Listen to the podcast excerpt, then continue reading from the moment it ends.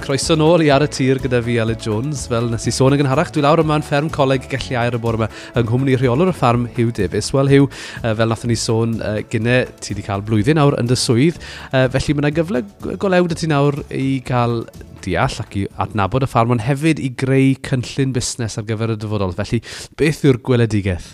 Wel, ie, mae'n broses uh, eitha pwysig uh, i fi yn bersonol ac, ac i'r coleg.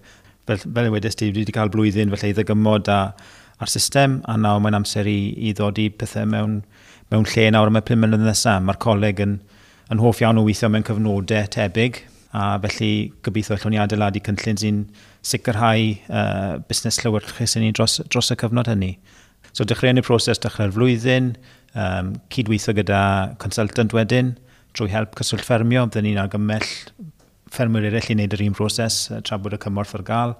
A mae jyst yn diddorol eistedd lawr a, a, a, a, a y ffocysu wedyn ar eich ffigurau chi, edrych ar y perfformiad yn y gorffennol a wedyn ble chi eisiau symud pethau ymlaen. Felly mae rhaid felly dyfalu ble chi'n credu bydd pris llath neu pris beef a pris wyn. Dyna sut eisiau ni fod uh, yn eitha cywir wedyn o'r, or cynllun wedyn a mae yna newid aruthrol mynd i fod nawr dros y pum mlynedd nesaf wrth i ni adael Ewrop. Felly mae'n ma, ma wneud cynllunio cymaint yn anoddach, yn dywe? Wel, fel nes i sôn, mae ma rhywfaint o dyfalu, fel chi'n gweld y marchnadoedd yn, yn, yn mynd i ddatblygu.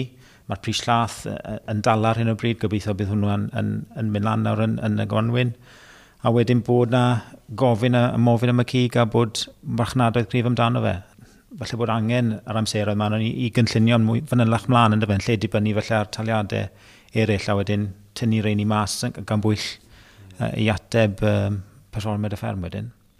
Yn sicr mae cyfnod caled wystod bod amser yn uh, gyrru pobl i feddwl am opsiynau a cyfleoedd newydd felly i nhw ddatblygu. Hew, diolch yn iawn i ti am dy amser bore yma. Mae'n hyfryd i ddod yma i fferm coleg y lleir a phob hwyl a phob lwc i ti yn y dyfodol.